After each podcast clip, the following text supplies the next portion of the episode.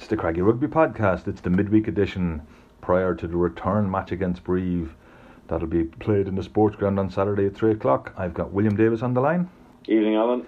And William, you were at the press conference yesterday. I was unable to do the recording last night. I was at my, uh, my kids were twenty-five, so I had to go and go out for a nice meal with them, so we're recording this on the Wednesday instead. And you talked to, um, who did you talk to? Nigel Carroll and Tom McCartney. How did it go? Yeah, it, it, it went fine. Obviously, they were they were discussing the um, rather unusual match against uh, Brive uh, last Saturday night. Uh, sixty-nine points scored, kind of conceding five tries, scoring four, uh, which is it's very few games in rugby you win when you you concede five.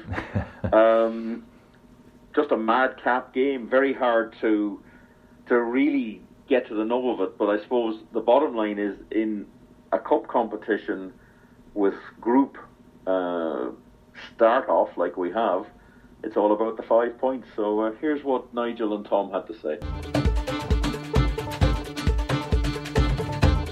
When you analyse that uh, Saturday night, uh, concede five tries, score four tries, win a sixty-nine point game by seven points, how how can you?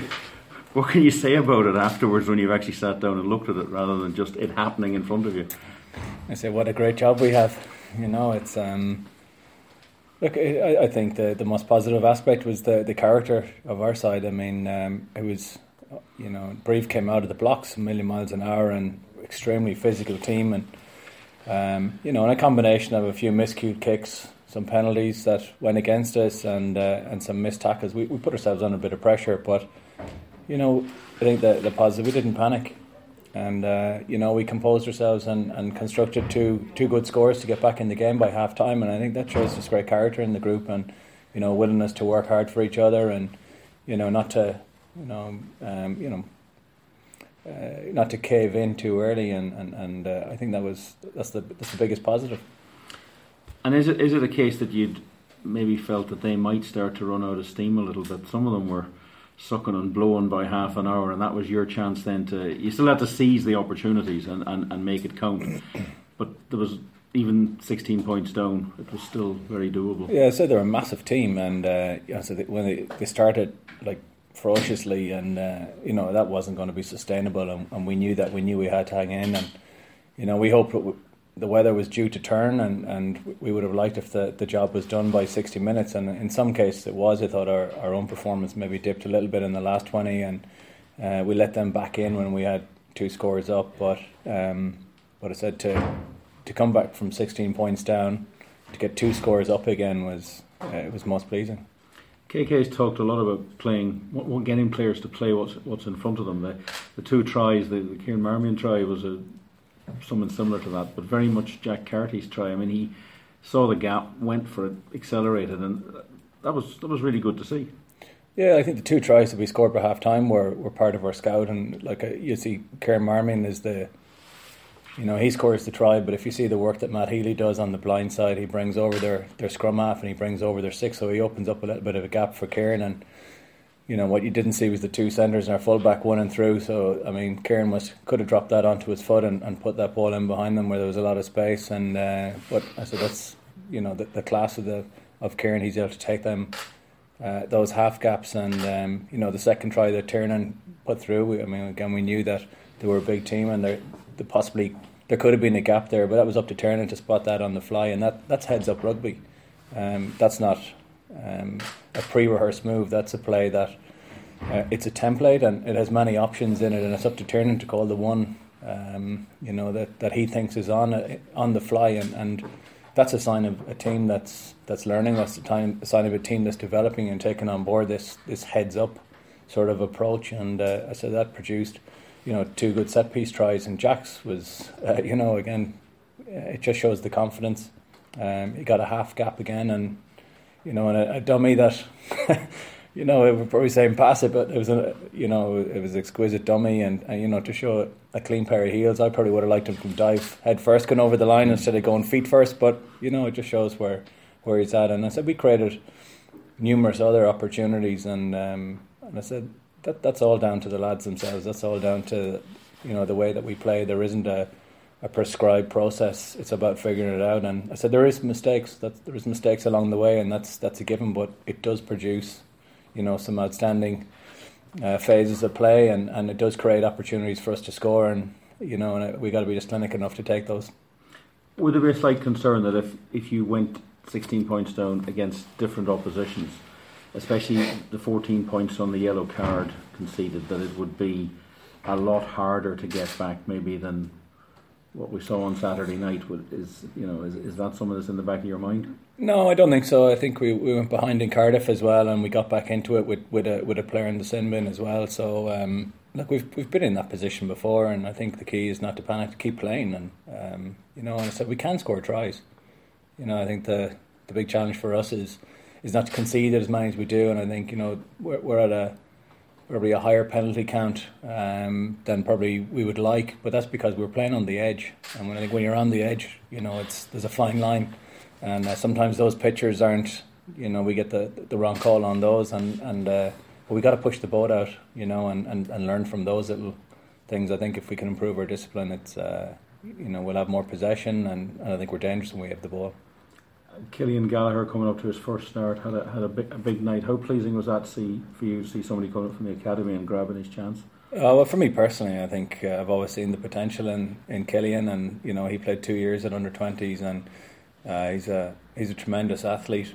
uh, you know, if you speak to Jimmy, our forwards coach, he'll probably pick the holes in his game probably more than I would, but. Uh, Certainly, to, to front up physically to um, you know, to a team of that size, and uh, you know, and, and to, to look quite comfortable, particularly in his carries, and you know, he's so he's particularly athletic in, in the line out. It's uh, you know, it just shows that he's got a bright future.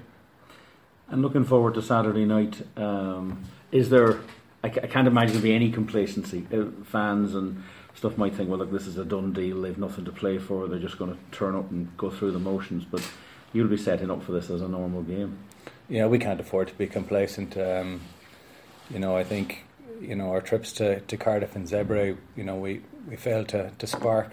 Um, but I think at home, certainly uh, in, at the latter stages of the first block, I think we've been uh, we've been good. You know, we beat Munster at home, we beat Cheetahs at home at the end of the block. So I said, we're looking forward. We haven't played here for a few weeks, and uh, I think the lads will be looking forward to get back out in front of a, a festive Uh, crowd on Saturday, and, and, and certainly producing a performance that can that can achieve the result that we badly need again.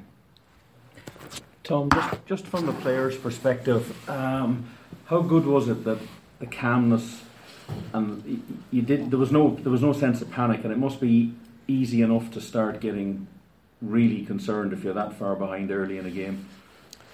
Yeah, well, myself, I was on the bench, so it was. Um, It was interesting viewing. Um, you could just see the the um, the Frenchies just grow an arm and a leg, and um, you know, they start they start getting a roll on and uh, get a bit more confidence, and they turn into a totally different team. So um, it's kind of not what we wanted to happen. We wanted to go out and, and really take it to them in the first half and take that away from them. Um, but you know, you've you've got to adapt in a game of rugby as well, and um, they played really well at the start, and the ref was was giving them a few good calls as well, and. Um, you know, they got some points on the board, so um, I think the guys did outstanding to get a couple of tries before half time to get us back in. They, they were really important, I think, get us back in the game there, um, and then to go into half time two points down, come back out and, and start really well again. Um, yeah, I think I think it was a, a great job. And how good is it now that you're going to get a run of?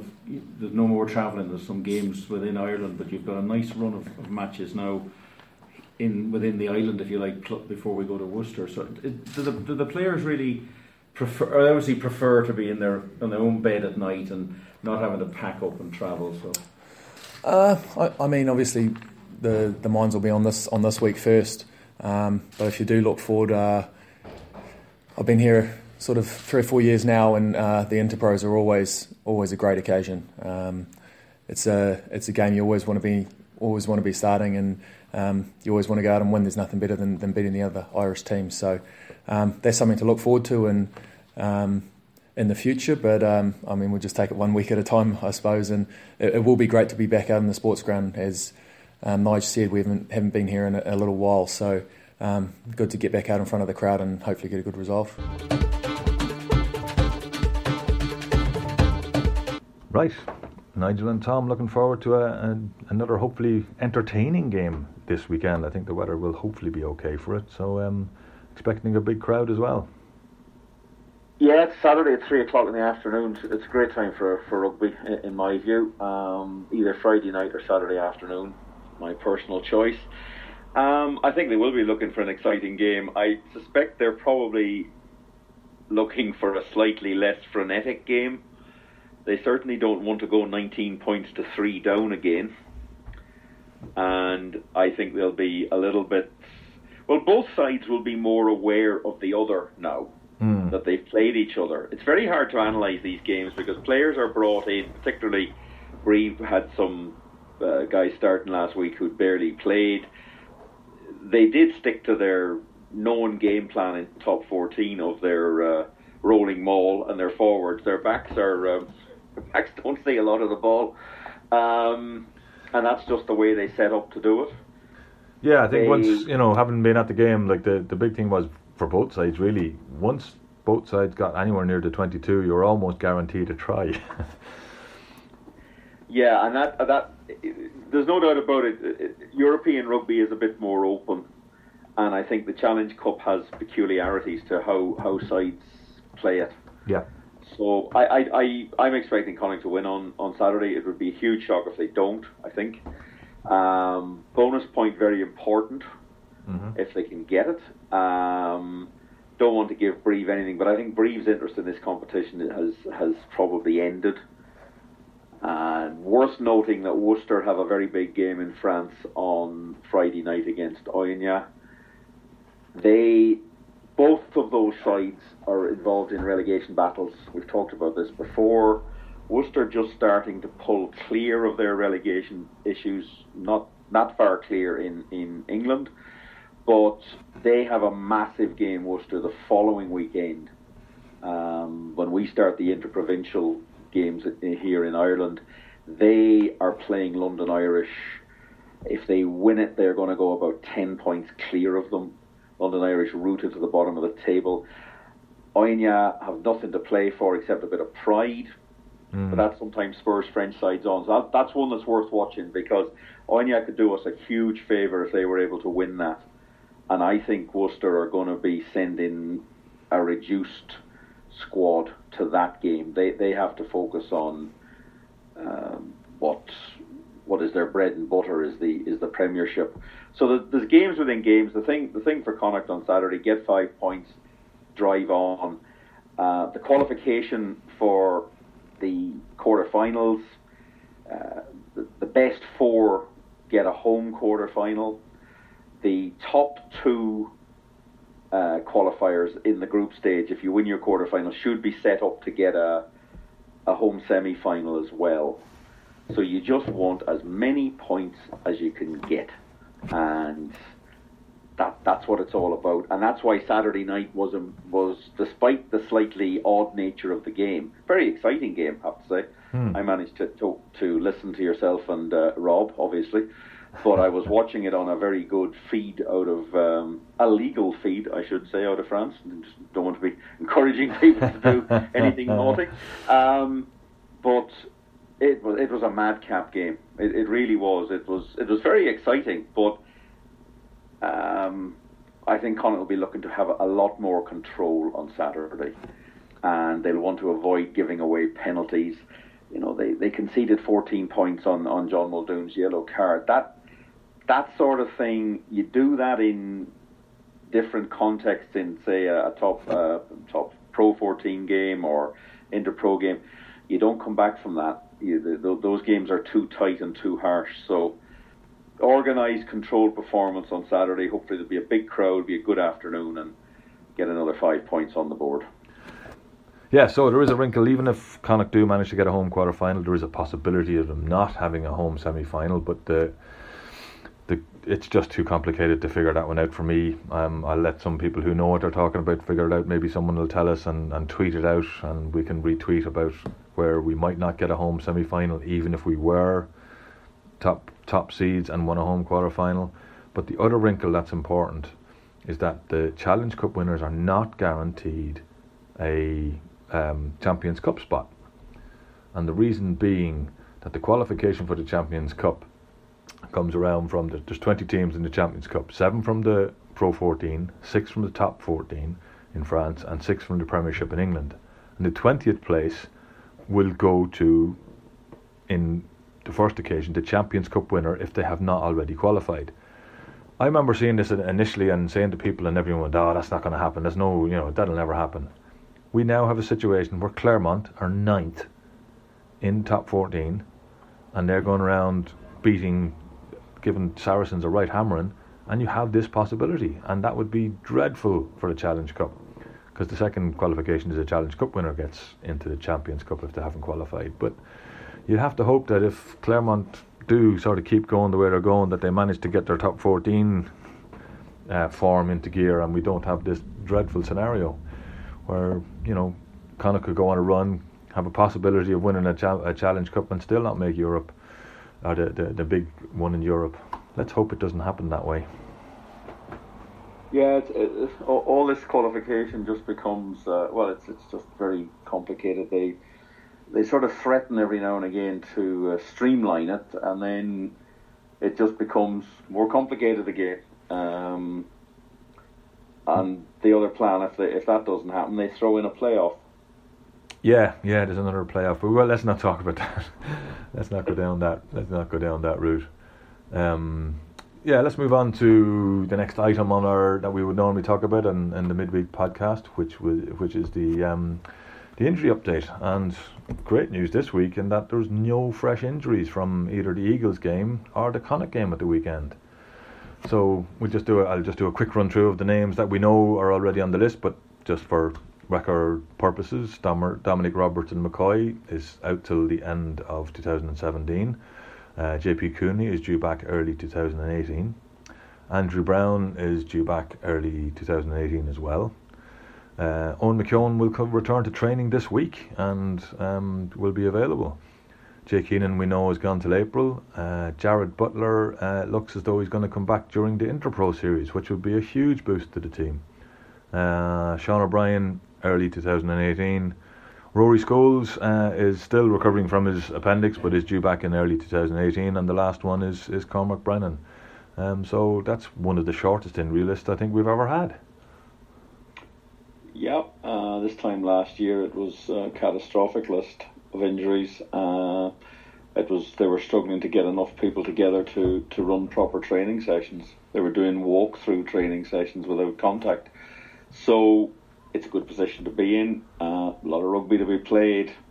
You know, after Brive, you're into three Interpros and then two more European games. So mm. the more people that are available, the better. Um, young Killian Gallagher had a very good game on Saturday night. Somebody who's come up through uh, the academy and, and through the Eagles. And the Eagles playing on Sunday against Richmond. They had a very good win in London last weekend. And it's an opportunity for any player who playing there to show what they can do. Take the take the chance. Uh, you don't want to see guys injured, but realistically in rugby, people get injured, and th- teams always need replacements. Um, they need more than just a body who can sit on the bench. They need somebody who's ready to go and has a bit of confidence behind them, yeah, and a bit of belief. So Sunday afternoon's game quite important. Um, But it was a good win away, and uh, they've got an outside chance of qualifying, I think, uh, for the quarterfinals. They've obviously got to win on Sunday. Win their last home game against uh, Rotherham, which comes up in January. A little bit hard to see them winning at Ealing. Ealing are playing particularly well in the uh, Championship in England, but it, it's an opportunity, and it's something they should be working towards. Last year of this competition, it's one that has had a rather checkered history. And uh, it would be it would be good if they did make the quarterfinals. But Sunday's a big opportunity, and it's an opportunity for individual players on that side, and they should be looking to take it. They most certainly should. They most certainly should. So another another nice bit of news, or good bit of news, um, was the that came from Connacht today. Is Conor Carey has signed an extension, and, and he had a major impact on the on the match at the weekend. So it's great to see him, and hopefully we will see a few more people signing up, because there was a lot of people out of contract. Um, we, we're going to get a bit more good news over the next little while, but good news on Conor Carey, definitely. Yep, it's good. It's a good start. There's there's a lot of um, lot of players in that position, and uh, keeping players, I think, is very important. There was something that uh, Pat Lam used to emphasise a lot, that they wanted to retain players because you you've spent time getting them into the team structure, the team culture, and you don't want to see them then uh, disappearing. So it's good to see for him. He seems to have settled in well, and um, hopefully, as you say, between now and sometime into mid late January, we're going to we're going to be getting more of these announcements. Yes, with a bit of luck. Although I'm just interested, just read back through because I wanted to see that they don't tell us how long the contract is, which is always I find a little bit. Why don't they tell us this stuff? I don't know. Anyway, it's not important, I suppose. Um, so you've mentioned the Eagles game against Richmond on Sunday. Um, that's at home. It's a is it? A, it's a two o'clock kickoff, is it? Two o'clock kickoff. Yeah, up at the sports ground. So um, put down your shopping bags. Come up and.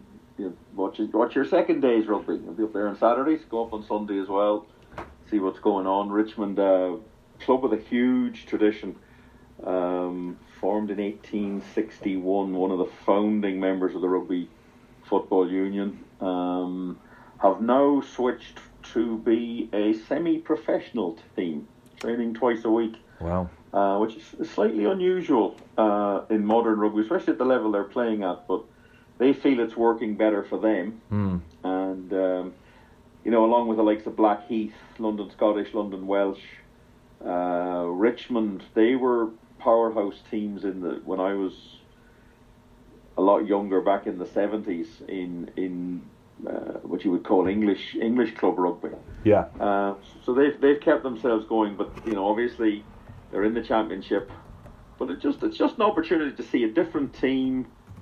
Just see what they're up to, see what Connacht are up to, and um, it's the games are usually entertaining. The the, the, the, the previous match against Ealing Trailfinders was a pretty tough day to be a, a Connacht supporter, but it was still interesting. Uh, you'll always learn something, so yeah, come along if you get the chance. Yes, and of course Richmond is um, the, the club that, that uh, legendary Michael Swift used to play for, um, so you know it'll be maybe he'll pop up and have a look. Um, but we'll finish off. The last item we'll we'll have again is, is the, the women. The women had a, an unfortunate result at the weekend. They were beaten by Leinster on a, a try in the last couple of minutes, denied them a losing bonus point, which means they cannot actually win the, the championship this weekend, even if they were to win up in, in Ulster. They're playing at on Saturday at three p.m, same time as the senior men's team, which is kind of frustrating for anyone trying to cover cover both games um, in Belfast Harlequins. So if there's any Connacht Connacht fans up in Belfast doing Christmas shopping, want to some of the someone wants to take a break from shopping, go in and give them a shout because um, they're definitely worth watching. Yeah, a bit a bit unfortunate for them. Uh, Leinster probably just a little bit too strong, but uh, they'll uh, they'll be going going for another win. And um, as Alan says, if you if you're in Belfast, yeah. Save your wallet for a bit and go and watch some rugby because you can't be spending money when you're um, watching rugby. That's uh, certainly yes. Okay, we'll leave it there. We'll be we'll be back on duty in, on Saturday in the sports ground, uh, giving our, our updates during the game, as Joe and Rob will be commentating, doing the, the main commentary for Galway Bay F M, and um, looking forward to a, a good game. Yeah, it'll be it'll be interesting to see. Uh, it's an opportunity. Connacht need to kick on now, um, and they they need to kick on on Saturday, and then they need to, to keep going.